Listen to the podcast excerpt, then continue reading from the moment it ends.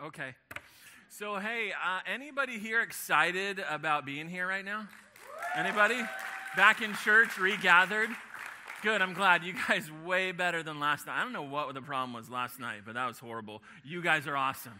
So, I'm John. I'm one of the pastors here. Thanks for being here today, and thanks for watching if you are. Um, and, and if you're watching and you live in Arizona, Redeemer's your church, just a special hi to you. Um, I want you to, I hope you heard that clapping we love you. We want you to be here, back here as soon as possible. So just want to let you know that, that we love you, we miss you. And if you're sitting here now, or if you're watching online, you're like, you got, you need to have a little bit more like uh, distancing or masks before I come back. I just want to remind you that behind me right now, hello to all of you in there, there's a mask only section.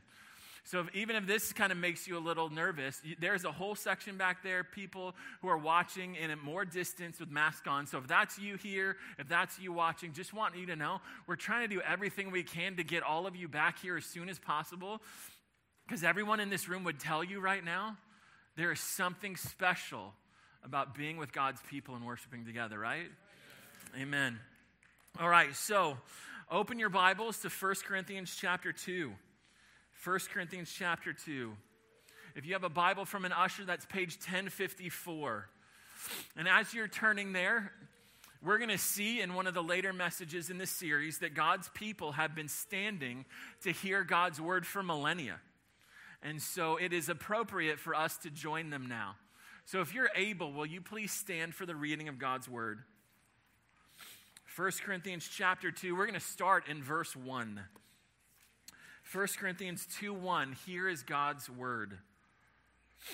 And I, when I came to you, brothers, did not come proclaiming to you the testimony of God with lofty speech or wisdom. For I decided to know nothing among you except Jesus Christ and Him crucified. And I was with you in weakness and in fear and much trembling, and my speech and my message were, in, were not in plausible words of wisdom, but in demonstration of the Spirit and of power so that your faith might not rest in the wisdom of men, but in the power of God. That is God's word for us today. You may be seated. And as you are, join me in prayer. God, it is appropriate for, for us to pray right now after reading that passage. That passage is what, what I hope happens every time we gather together and, and, and worship you. That's what I hope that happens in every church that I pray for every week. That your Spirit's power would be demonstrated in the ministry that takes place when we're here. That there would be a sense of his, his saving power, his sanctifying power, his, his building community power among us as we meet and hear from you through your word. So, I, I my prayer is that you would do that now that there would be a special sense that your spirit is here and active, doing all of those things. And not just here. I pray for Mountain View Church. I pray for Pastor Daniel, who's preaching three times today. I pray that you would bless and do the same exact thing there by your spirit. Please be powerful there. God, we need revival in our churches, we need it desperately. So please use this passage Use the preaching at Mountain View. Please use it to bring revival to the people who hear these things. Do this, please, for our good, and do it, please, for the glory of your name. Amen. So I got the emails and I saw the social media posts that told me we need revival after this pandemic. Many told me, or I just saw the, the, the dryness, the crankiness, the coldness in their walk with God because the, the circumstances that they've been dealing with. Now, the cool thing that's been happening recently is that I'm getting different emails now.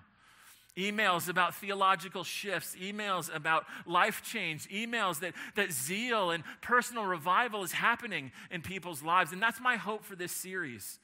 Revival in the Bible has to do with the refreshing of God's people when their commitment to Christ has become stale, cold, or routine. It's not new life, that's salvation, but it's new energy, it's new zeal, it's new passion that's infused into one's life with the Lord. The redeemed go from routinely kind of going through the motions to repentant for their coldness, and then they emerge from that red hot on fire with love for Christ Carelessness is replaced by enthusiasm. Dullness is replaced by devotion. Now, this can be individual or this can be on a, on a large group scale. Now, and when the word revival is used to describe events that are outside the Bible, like in church history, it doesn't have this kind of strict meaning like it does in the Bible. When people use the word revival commonly, it refers to these unusual, large scale experiences of God's grace where He's saving sinners and increasing the holiness of Christians. And it's happening on a large scale. It's these special moments where we're like, it's like when, when you, you, you, I mean, we live in the desert, obviously. We feel it every time we go outside. We thank God for air conditioning. When there's an extended time of, of no rain, no monsoons like we're experiencing now, there's just a dryness and a dustiness and a coldness. But as soon as a monsoon shows up, life comes back. The, the animals are scurrying and the, the, the, the dust is, is, is laid down, and there's, there's just more life coming out of the desert. And that's what happens to the Christian when they're revived. There's new life, there's new zeal that returns in revival. And if revival is needed because the state of a Christian soul or the state of a church or the state of a church in a region has fallen from the fire that it's once had, decay sets into the heart. Rot in the spiritual life is pronounced. There's a lethargic, there's this, just a sleepy commitment to Christ that's taken over. What is said of the church in Ephesus is true for those in need of revival. Revelation 2 5, that they left their first love. That means that they they left the love that they had at first. Do you remember that when you were first saved? There was just a zeal, an enthusiasm, a, a joyful, overwhelming. I can't believe this is true. Like, I can't believe my sins are forgiven forever. Nothing in the world can be better than Jesus. Remember that kind of love? Revival brings that back. When the things of God, when worship and Bible and prayer and church, when, when they're nothing more than routine, when zeal for God has grown cold, revival is needed. When being religious is more important than being with Jesus. When you, when you excuse or even re, re, uh, refuse to leave a secret life of sin. When what's on the outside is more important than what's on the inside. That's when revival is needed. When you're satisfied with the reforms of religion and, and you think little of the presence and power of God in your life. When your earthly happiness has your heart far more than your personal holiness, that's when revival is needed. When the ministry of a church can be done completely without God, that is when revival is needed. When the cares of this life have caused you to distance yourself from God, revival brings you back. When you know you used to sing and used to pray and used to serve with far more joy and enthusiasm than you have now. When you stopped seeking God because you became satisfied with, with, how, with how much growth you have in your life, that is when revival is needed when you feel shame, when you interact with other Christians who are clearly on fire, when bitterness has filled your heart, when the things of this world have drowned out everything in the next world, that is when revival is needed. When advancing in your career, your education means more than advancing in your relationship with Christ. When the success of your political party means more than the success of the gospel, that is when revival is needed. When the good news Jesus' life and his death and his resurrection and forgiveness of sin and adoption into the family of God and eternal life, when, when all of that good news becomes old news, that is when revival is needed. If any of that hits a little too close to home for you, if any of that describes your Christian life right now, then listen, you need revival. A revival of the love you had at first, the love for Christ. Not just intellectual, I know this is true, but, but love for Him, true love for His Word his people, obedience. You need revival. Now, the last two weeks, we've looked at how God brings revival through his word. That's how he brings revival to his people, especially through his word preached. Psalm 119, 25, quote, Revive me according to your word. Psalm 119, 50, Your word has revived me. If you, if you need revival, don't you want to be able to say that? That that happened, that's already happened because now I'm walking in that revival. You've already revived me, and that's happened by your word. Psalm 119, 93 I will never forget your precepts because by them you have revived me. Revival comes from God through his word. And, and why does God do this? If, if there's, if there's a, a Christian who's going, I, I need revival, I, I've grown cold, I've grown stale, like I need something. Why would God do that for his people? Answer Psalm 119, 88. Revive me, O Lord, according to your loving kindness. It is God's love for his people that propels him to revive his people when, when their love has grown cold. Revival happens through the Word of God, the Bible, but the, the agent who determines when and where and how and, and through who revival comes, that agent is God the Holy Spirit. So today in our study, it's going to take us to the book of Acts, 1 Corinthians. We're going to see revival and the Spirit. There is no revival without the Holy Spirit. If, if the Spirit isn't the cause for a revival, and it's not really a revival. Revival is not a man made production. Human beings can't schedule or conjure up or, or strategize revival. It's not like, hey, a revival this week at 6 o'clock on Thursday night. You can't schedule that thing. The, the, the Spirit does not succumb to our schedules. He is sovereign. He does whatever He wants when He wants. And the Spirit is the cause of the first stirrings of the soul for revival. That, that realization that you need it. He convicts of sin. He works repentance. He lifts up Christ in the heart. And here's the thing He's always present in the true Christian and in the true church. But revival is when He draws nearer. Revival is when His sanctifying and saving work is more obvious. When He just seems closer, when communion with Him is sweeter. That's revival. And we see the marks of revival in the book of Acts. And so keep your, your little ribbon in, in 1 Corinthians 2 and turn to Acts chapter 1. Acts chapter 1 is page 1006, 1006 in those blue Bibles. Acts chapter 1. As you're turning there, I just want to give some background and, just say this that the day of Pentecost, which we'll see in Acts 2, that is an unrepeatable event. There has never been and there ne- will never be a second Pentecost like Acts 2. That was the birthday of the church. That is when the new covenant was that was promised is then be, beginning to be fulfilled. This is when the Spirit goes from being with Jesus followers to actually being in Jesus followers. However, what we see in Acts does give us a kind of paradigm for understanding revival. So, what do we see in this paradigm? It starts in Acts 1. Jesus tells his followers, He says, Hey, wait in Jerusalem for the Spirit. When the Spirit comes, verse 8, he will give you power to be my witnesses all over the world. So 114 says that they were united in, quote, devoting themselves to prayer. Think about that. I don't know about you. If Jesus says, hey, I'm going to give this thing to you, I'm just going to sit back and wait for it. Okay, like you said it, I'm just going to wait. Not them. He tells them the Spirit's going to come to you, and then they go, we need to pray. So they start praying. They're, they're united in prayer. They notice they devoted themselves to prayer. Then the Spirit comes in Acts 2, and they become bold and powerful witnesses to the life, death, and resurrection of Christ. And notice the result. Chapter 2, verse 7 people were, quote, amazed and astonished. Drop down to 212. All were amazed and perplexed. In other words, revival couldn't be hidden. It was something that people, it was obvious, it was unmistakable. 214 peter starts preaching. At the end of the sermon 237 notice what it says. The people heard his sermon. They were cut to the heart. It went beyond all of the trappings the formalism of religion and went right to the inner core of their reality. And 241 many received his word and were baptized and there were added that day about 3000 souls. That's revival but it doesn't stop there. Notice the effect of revival in 242. They devoted themselves to the apostles' teaching. That doesn't mean they became mildly interested in it. Oh, that's interesting. Yeah, tell me more. No, this word devoted, they attached themselves to it. They were engaged in it. They held fast. They stayed in it. It took over their lives.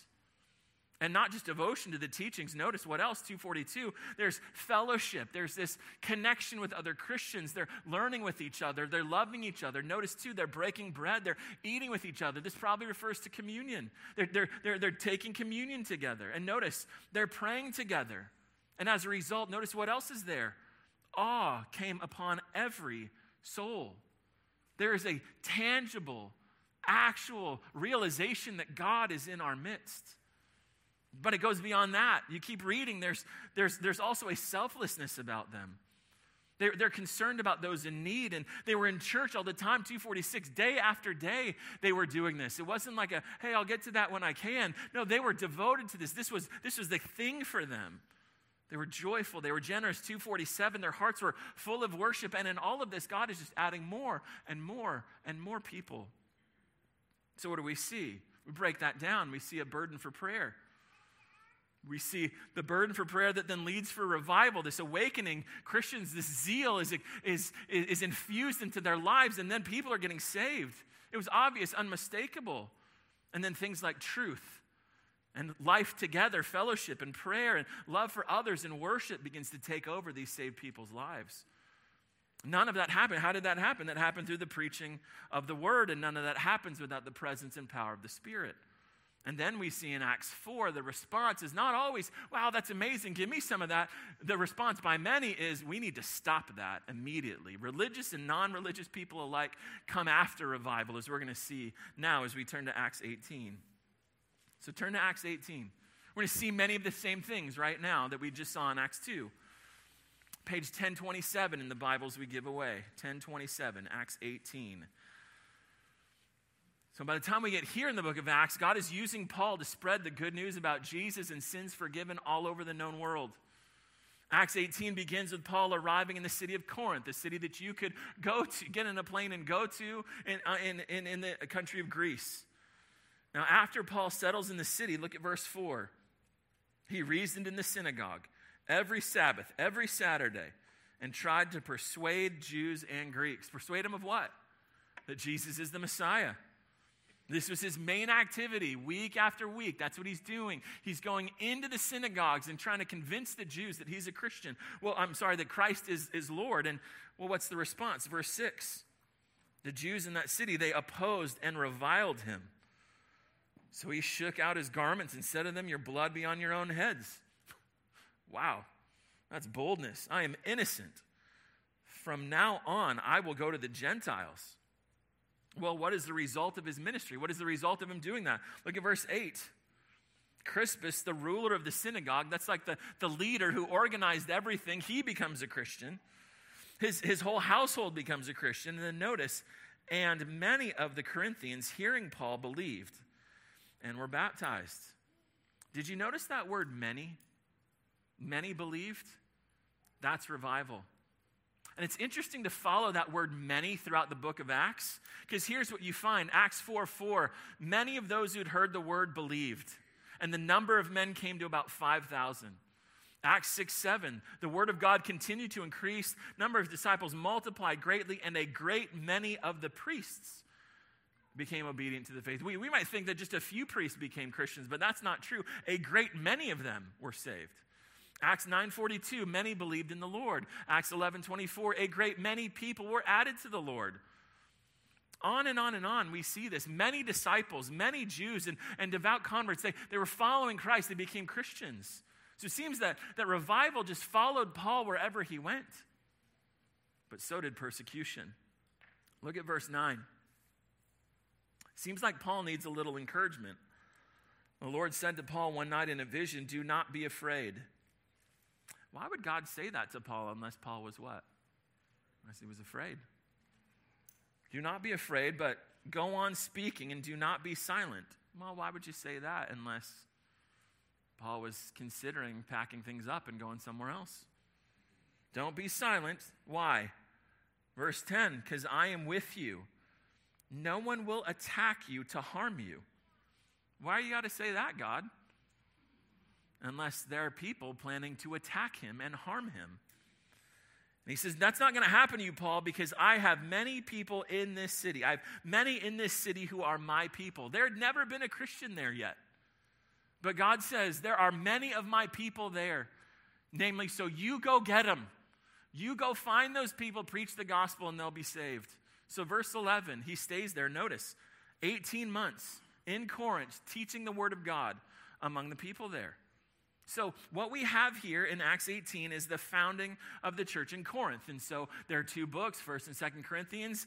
These, those two letters were written to this church that we just saw birthed in Acts 18. Now, turn to 1 Corinthians chapter 2. Because the passage that we read, Paul is talking about this moment that we just read in Acts 18, where he just arrives. He gets there, he starts preaching. The church in Corinth, The church that the Apostle Paul himself planted and discipled for 18 months was full of problems five years later, which really encourages me. Big time. Like that happened, these things happened in a church that the, one of the apostles planted, Paul himself. Well, then we're always going to have problems, so that's helpful. What were the problems in this church? A celebrity culture had begun to pop up. I'm of Paul and I'm of Peter, and, and our, we're, we're, we, we got our celebrities. God was, uh, sin was not cared about. Christians were suing each other. Sexual sin, idolatry, fake spiritual gifts masquerading as the real thing, errors about end times. All of that was filling the church with confusion and strife. So Paul writes this letter, 1 Corinthians, to address their issues and answer their questions. And in chapter 2, he's reminding them of the ministry he had with them five years before. Verse 1. And I, when I came to you, when I came to the city of Corinth, brothers, I did not come proclaiming to you the testimony of God with lofty speech or wisdom. Notice he came to Corinth to proclaim, to make known in public the good news of what God had done in Christ, reconciling the world to himself. But notice these words. He, he didn't invent this, he didn't figure this out. God revealed this to him. So then he reveals the love of God for sinners in his preaching. And this was his life's mission. You can see this in 117. Notice what it says 117. For Christ did not send me to baptize, but to preach the gospel. And notice this last phrase not with words of eloquent wisdom, lest the cross of Christ be emptied of its power. And we, we just saw this in 2 1, right? That, that this is that there is something going on where, where Paul is making it clear that I, am uh, there is a there's a certain right way to preach Christ and there is a wrong way. We saw it in 2 1, right? That, that he came proclaiming, notice, not with lofty speech or wisdom. This means that he didn't preach to gain a following. He didn't preach to get attention. He didn't preach so that people would go, wow, he is an amazing preacher. He didn't preach to build a platform. He didn't use words and gestures and tone to manipulate emotions. He wasn't there to show off his knowledge, his abilities, his eloquence. He just wanted his hearers to be impressed with the Messiah, not the messenger.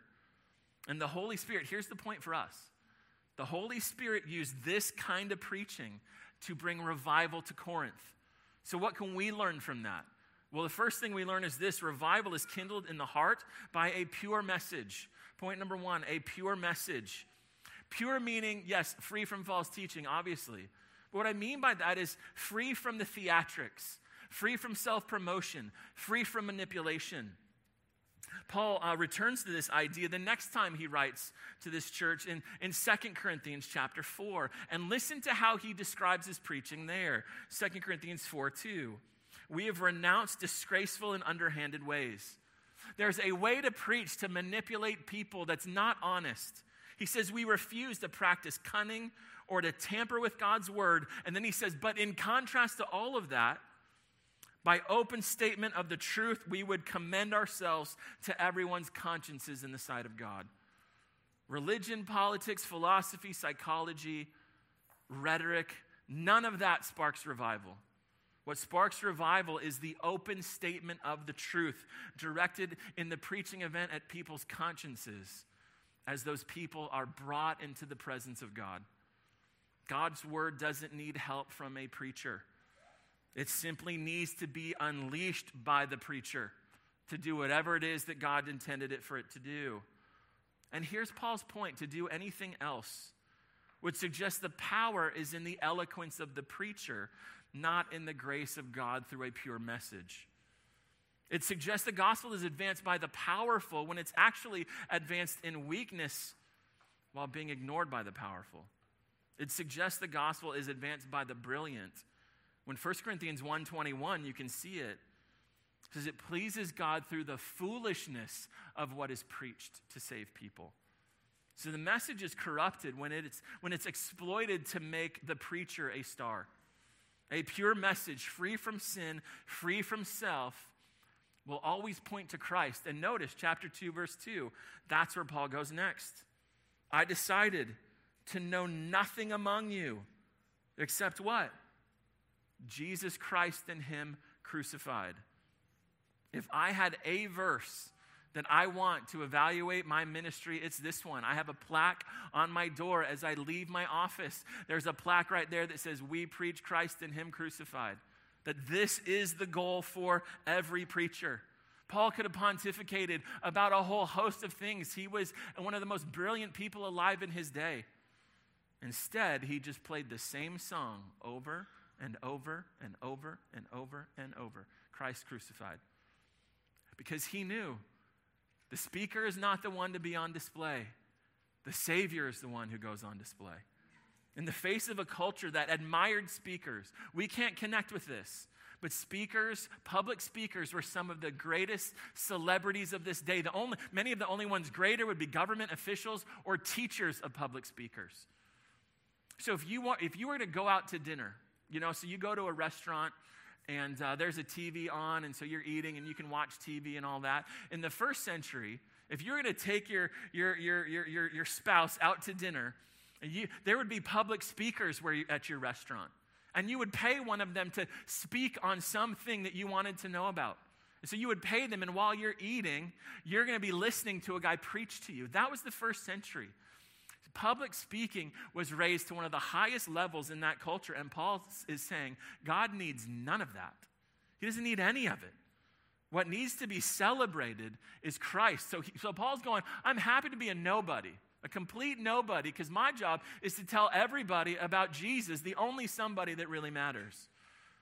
And so, again, as we take a step back and go, okay, you caused revival through what Paul is saying here, what can we learn from that about revival for our lives? It's this revival is kindled by point number two a praised Christ. A high and exalted, a, a high and lifted up Christ revives people in the celebrity culture that had infected this church, that had made Paul and Peter and Apollos these heroes. He reminds them when I was with you, I didn't do that. When I was with you, I was telling you all your admiration should go to Christ and not him. He's there to proclaim Christ not as a good person or as a great teacher, not as an example or a martyr or a revolutionary, but notice Jesus Christ and Him crucified. Let's just break that down for a second. Jesus in his office as Christ. Christ means king of the universe. Christ means the divine prophet, the, the speaker of God's word. And Christ means the savior priest. A savior priest who is, according to the text, crucified to make atonement for his people, crucified to take the punishment that they deserve for their sins, crucified to satisfy God's wrath against them for their sins. And from all that Jesus is and from all that Jesus did flows the gospel. But also, that flows the whole of Christian theology, Christian thought. From that flows the entire Christian worldview, and from that flows the core of the Christian life. It all revolves, all of Christianity, you want a bottom line, it is this Christianity is about Christ and Him crucified. However, nobody gets to any of those other things until God brings them first to Christ crucified, the stumbling block for some and foolishness for others. Think about it. I mean, we're, we're familiar, we celebrate it. We have Christmas and Easter and all these things about Jesus, but think about how idiotic a dead king, worshiping a dead king is. Think about how idiotic worshiping a crucified Messiah is. That's like calling people to believe in a man who was killed in an electric chair. Like, well, only the worst of criminals get killed in an electric chair. You're telling me to believe in a guy that couldn't even save himself from that, but he's supposed to save me from sin, death, and hell? Why? Like, he couldn't save himself. Can he really save me? And Paul says, Yes. Yes, he can. Yes, he can. And he proved it by rising from the dead which is why Paul was determined to make Christ crucified the regular subject of his preaching, his teaching, his discipleship. It was all about Christ. Even though he'd become a kind of celebrity at this church, Paul wanted the people not to remember or applaud him at all. He wanted all praise to go to Christ. And that's what he's doing here. He's reminding them this is what I did. I didn't draw attention to myself, I wanted all your attention to go to Christ. He's the only one who deserves it. He's the hero. Paul is nothing. And you see that in verse 3. I was with you, and I was with you. When, when I was there, those 18 months, I was there in weakness and in fear and much trembling. There was nothing at all impressive about Paul the preacher, the public speaker. And this, again, is at a time when public speakers were some of the most influential, most impressive people in the Roman world. It's hard, again, for us to imagine, but public speakers, some of the most influential in the ancient world. And Paul, again, is saying God doesn't need any of that. In fact, I was the exact opposite of that. The revival that God the Holy Spirit sparked in the city of Corinth came through a man, verse 3, who was weak and afraid. And notice the text how afraid was Paul? What does it say? He was so afraid, he was trembling. I mean, that's what would cause that? A lot of speculation from really smart guys about what Paul's talking about there. But I think we, we, I think we got a clue already in, in Acts 18. We saw in Acts 18 6 that the Jews were opposing him, and, and he was very strong in that moment. Blood be on your hands. But then God shows up, right? And God says, Hey, don't be afraid. He says, Hey, don't be silent. Hey, don't stop speaking. Hey, nobody's going to harm you, nobody's going to attack you.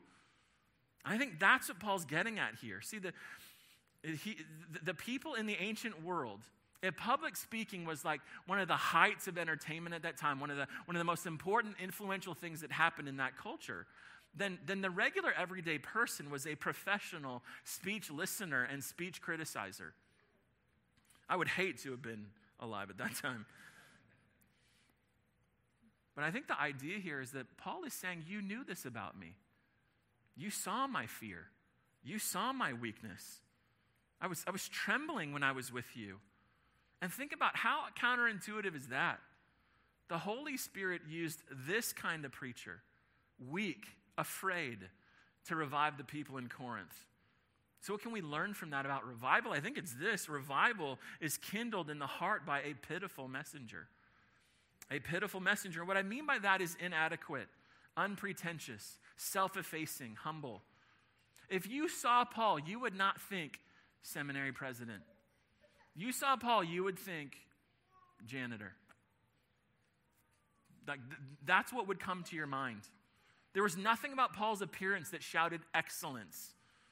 And that's because a humble Christ, a humble Christ is best preached by a humble preacher the strong, the uber competent, the pompous, the overconfident cannot preach a weak, tortured, crucified, humble, submissive Christ because their life and, and their method would contradict the message of the Messiah.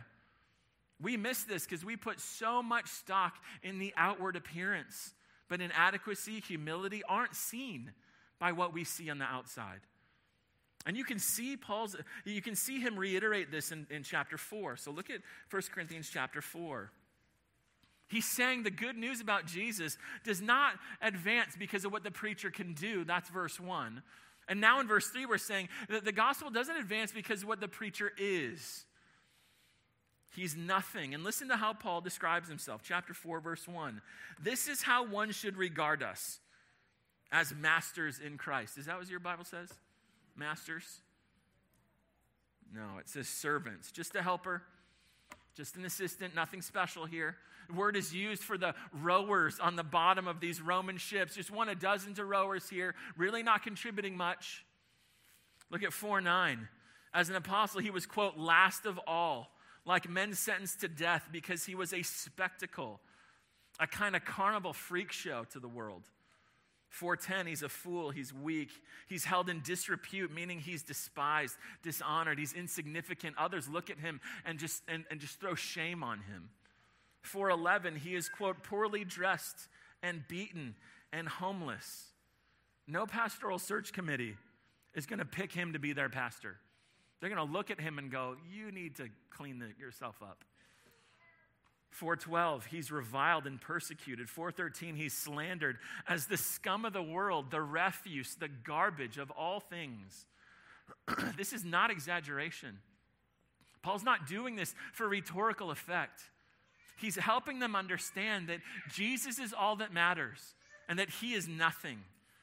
That nothing is the kind of man that we ignore but this is the kind of man that God uses to save and revive more people than anyone else in the history of Christianity. Now, why does God save and revive through someone like that? I think the answer is in 2 Corinthians chapter 4, verse 7. 2 Corinthians 4 7. You can turn there if you want to. Just one book to the right.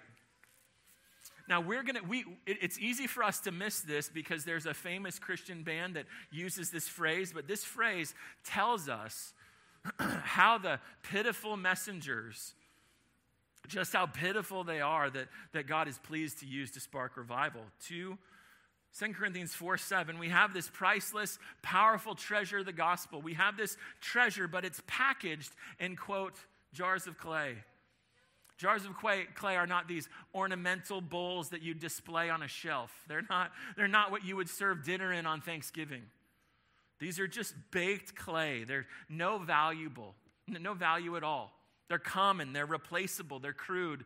Archaeologists find thousands and thousands of these all over the place. They, they are of little value at all. And Paul goes, You know those little things that you have in your house that are full of dirt and trash? Like, that's us. That's what we are. Why? Note, keep reading. Why does God advance the gospel? Why does he cause revival through people like that? But notice, we're jars of clay to show that the surpassing power to save people, to revive people, that power belongs to God and not to us. The power of God to save, the power of God to build a community of Christians, the power of God to revive and awaken, to change lives is clearly seen when that power is not being eclipsed by the self importance and pomposity of a preacher. God doesn't need our help, our brains, our personalities, our charisma, our influence, our abilities, or anything else to bring revival. A messenger that's not pitiful will preach himself instead of Christ. He'll use Christ to bring glory to himself rather than being used by God to bring glory to Christ. And then God will strip, he will strip men of all those things. He will not share his glory with anyone. And until a preacher gets that, God will never revive anyone through him. Now, the key, the source of this revival, the agent of the revival that the Corinthians experienced is in verse 4. Everything I've said so far is introduction. Now we get to the point. Verse 4. 1 Corinthians chapter 2 verse 4 says, "My speech and my message were not in plausible words of wisdom." Well, what was it in then, Paul? It was in the demonstration of the Spirit and of power. The power of revival the power to save sinners and awaken Christians from their spiritual slumber. That power we've seen so far is not in the presentation and it is not in the preacher. That power is in a powerful spirit. Point number four a powerful spirit. What Paul said sparked revival in Corinth. God used his preaching, Acts 18 8, to see many people believe in Jesus. Non Christians would look at that and go, and it's got to be because he's a great preacher. It's got to be because he's so eloquent. It's got to be because he's so zealous. He's so smart. Maybe it's his leadership ability. Maybe that's why all of that happened. And Paul goes, No, no, no, no, no. If that's what you think, you missed everything. The reason this happened is the demonstration of the Spirit and power. In other words, the revival they experienced did not depend on him at all. It depended on the Spirit's power, his power to save, his power to change, his power to unify people, to praise God, reach the lost, and to, to become a local church. By the way, the word power cannot refer to miracles. That's because 1 Corinthians 1.22 says that Paul is contrasting the, the, the, the, power of miracles with the power of the gospel. He says, put the miracles aside and preach Christ. Preaching the cross, chapter 1, verse 18, it says, is the power of God. So, what is this power? 118 says the power is preaching the cross. 124 says that Christ himself is the power of God. So, in context, the power here in, in 2 4 is preaching Christ crucified in the power of the Spirit. When you see the demonstration of the Spirit's power, what is the proof that the Spirit has power? The, Spirit, the, the, the proof is this people are saved, people change, a church is birthed. That was the proof, Paul is saying. That's the proof the Spirit is among you. And all of that, he says, had nothing to do with me. The point, again, he did nothing. The Word and the Spirit did everything in this revival. Their changed lives, their the saved, the community, all of that was proof that the message was true, that Jesus is alive, that the Spirit does have the power to save and to revive. True revival, like Paul saw in Corinth, follows Zechariah 4 6. You remember that verse? True revival happens not by might, right? Not by, not by the competence of the people, and not by power, not by their strength, not by their willpower. True revival happens by God's Spirit. So Paul stayed out of the way. And his goal, his purpose for refusing to do all those public trick, speaking tricks, to get all attention to himself. Notice the reason he did that, verse 5, was so that your faith might not rest in the wisdom of men, but that your faith would rest in the power of God. Paul resolved to preach Christ and Him crucified. Paul was weak and pitiful and humble instead of manipulating people. He did that so that their faith would not rest in Him. Again, he's going, I'm not a hero. I'm not to be looked at. This is about Christ. He is the hero, so that their faith would not rest in Him, but in Christ. 18 months of revival. 18 months. And you might think after a while he would be in this passage going, you know what, I needed to remember when I had to repent because I let it go to my head a little bit and thought this was about me? He didn't say that at all. 18 months of revival. And the whole time he gives all the credit for it to the Spirit of God. Because he understands the superficial manipulation of speakers, the trust in a man or an argument or a method or an organization will always be susceptible to a better man and a better argument and a, better method and better organization. But if it's the Spirit that saves, it's the Spirit that revives, His work in their lives cannot be overthrown by anything superior. Why? Nobody is superior to God. Nobody has more power. Nobody's more convincing than Him. The Spirit is the artist. Revival is the Mona Lisa. Paul is the paintbrush. And Paul's point is uh, nobody praises the paintbrush. Nobody praises the paintbrush for the painting. It would be silly to praise the paintbrush for the painting. All praise belongs to the artist who made the painting possible. So, whether it's trust in Christ it's, he is the power of God. And when that trust comes by the Spirit of God, who is the power of God, that trust, that faith can never be overpowered. That faith can never be overthrown. That faith stands firm, it remains, it is indestructible. So, as we take a step back now, okay, what can we learn about the revival in Corinth and bring into our lives? We see that revival comes through a pure message, a, a, a message free from self and full of truth a message that praises Christ, that lifts him up, that, that comes through a pitiful, humble messenger and a powerful spirit. That is how revival comes. There's no true revival apart from this. Not in your life, not in a church, not in a nation. And we've seen the, the soil for revival is prepared through, through brokenness, through repentance. And the medicine that, that, that needs to go to that troubled soul is Christ and Christ is administered through the mouth of a humble preacher, preaching the gospel by the power of the Spirit. And when that revival happens, this will be the effect. When revival happens in a soul, you will pray. Psalm 80, verse 18 Revive us, and we will call upon your name. We will seek you. We will want more of you in our lives. We will seek to know you and spend time with you as you've revived us. Revival will lead to worship and rejoicing, Psalm 85 6. Being with him and his word, it won't be a chore that you have to do. It'll be, it'll be a necessity that you want to do. You'll devote yourself afresh to the ways of God, living for him, Psalm 119, 37, doing what he says. You'll devote yourself afresh to the work of God, Ezra 9, verses 8 and 9. There will just be a seriousness, uh, seriousness about the things of God. There'll be a deep desire to just hear the Bible, to hear from God. There'll be a brokenness that may be tears over sin and apathy, or it might be weeping for joy and again just going, I can't believe that I know this Savior. I can't believe that He loves me. This is not about trying to convince you of some argument. This is about introducing you to the Savior of your soul. Sins will be confessed, idols will be repented of. A closer walk with the Lord will be all that matters. That, that, that hard shell, that stony concrete around your heart will be broken, and there will be this sense of like, wait, what is that? What is that joy? What is that, that love that I'm, that I'm having again? It's reminding me when I was first saved. New yearnings for holiness, new, new commitments to prayer, a deepening concern for the lost. All of that marks revival. The truths that you, you, you, you know intellectually will suddenly have this new dimension to them, this new force to them in your soul, this new influence on your life, this new love for Christ. You'll see things in the Bible that you never saw before. And what'll happen, it'll thrill your soul. The Bible isn't coming alive in that moment. That's what we often say. The Bible's coming alive. No, the Bible is alive. You just woke up.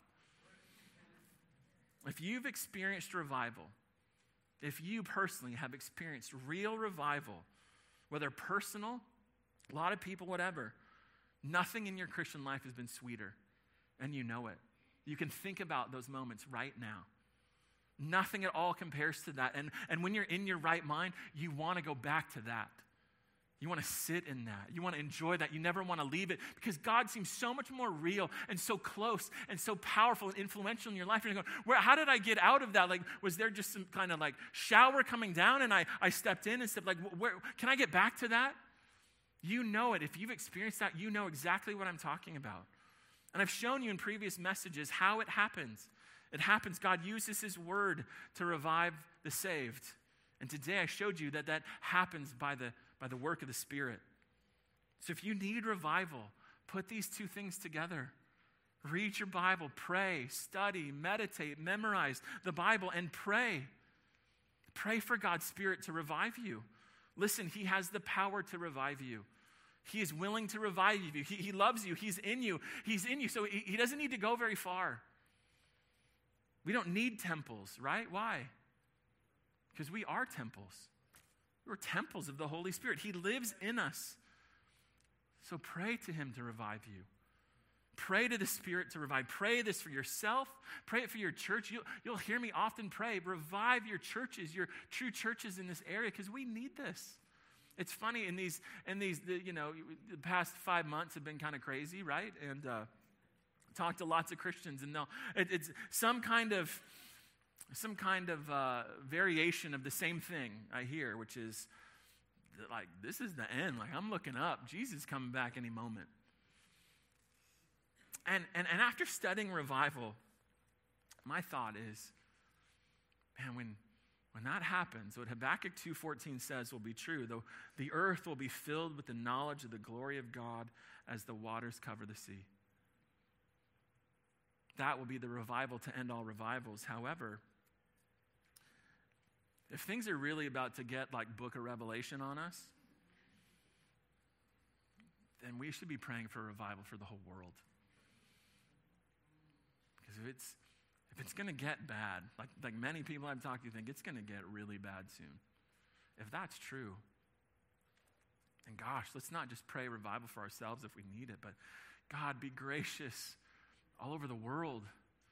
One last time it's going to get really bad, God, please send revival. And now we've seen through these two messages how He does that. He does it through the Word, and He does it through the Spirit. So, as we're praying for revival, that's what we're praying for. God, unleash your Word by the power of your Spirit all over the world. But before that happens, I think it's appropriate for us to say, but do it in my heart. Do it in my heart today. Let's pray. God, it's hard to preach on revival without saying, I need that. I want that. I want more of that. And God, what I know about preaching is that I have a, a friend in the heart of every Christian the Spirit. Who, when, when what I say matches what he said in the Bible, there's a resonance there. And he's causing the head to nod, and he's causing the conviction, conviction and he's causing the, the, the desires to change. And so, God, my prayer for all of us, because I believe that we all know how you want us to respond to a message like this. My prayer is that you would give us the grace and the courage and the determination to do what we already know we need to do in response. For some in here, that might mean giving their life to Christ right now. No more excuses, no more pushing the work of your spirit away, but bowing the knee, giving their life to Christ. For others, It'll be responding in that specific way to that specific thing in our lives that, that we know you want us to do. Please help us. We are weak. Like Paul, we are weak. We are afraid. Help us, please, to do that, I pray, in Jesus' name. Amen.